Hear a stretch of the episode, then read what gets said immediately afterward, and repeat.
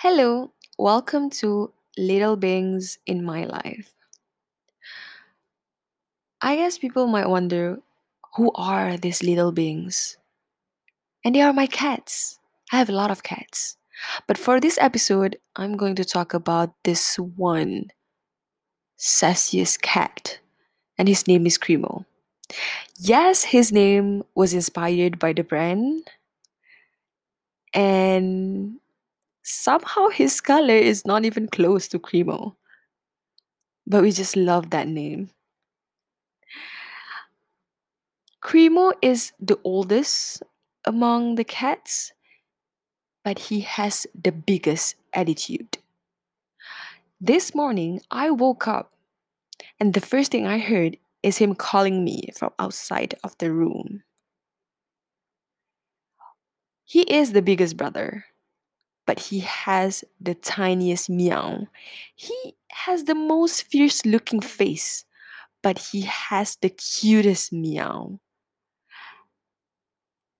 He called me in the morning, and when I welcomed him in, just as I should as a cat mom, he started giving me attitude.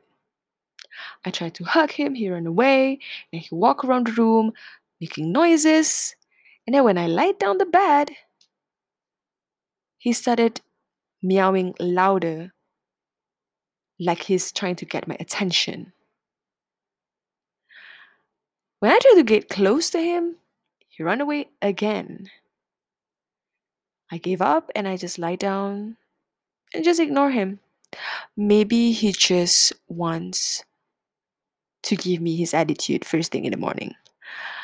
But then, after a few minutes, he jumped on the bed and he lied down near my feet.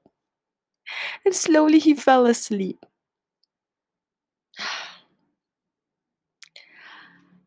He's just too cute. I think he just, I think that's his love language. He doesn't want hug, he doesn't want kisses, but he just wants to be near me. And yes, he's asleep for hours. I feel bad moving my feet,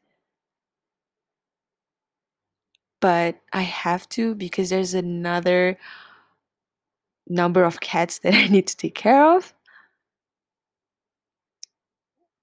But yeah, the moment I saw him fall asleep, I just forget about his attitude. But the moment he wakes up, he started giving me the attitude again. It's hard for being a cat mom. But I love him anyways.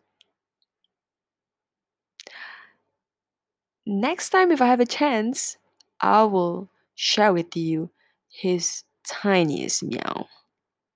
Thank you for listening to Little Beings in My Life.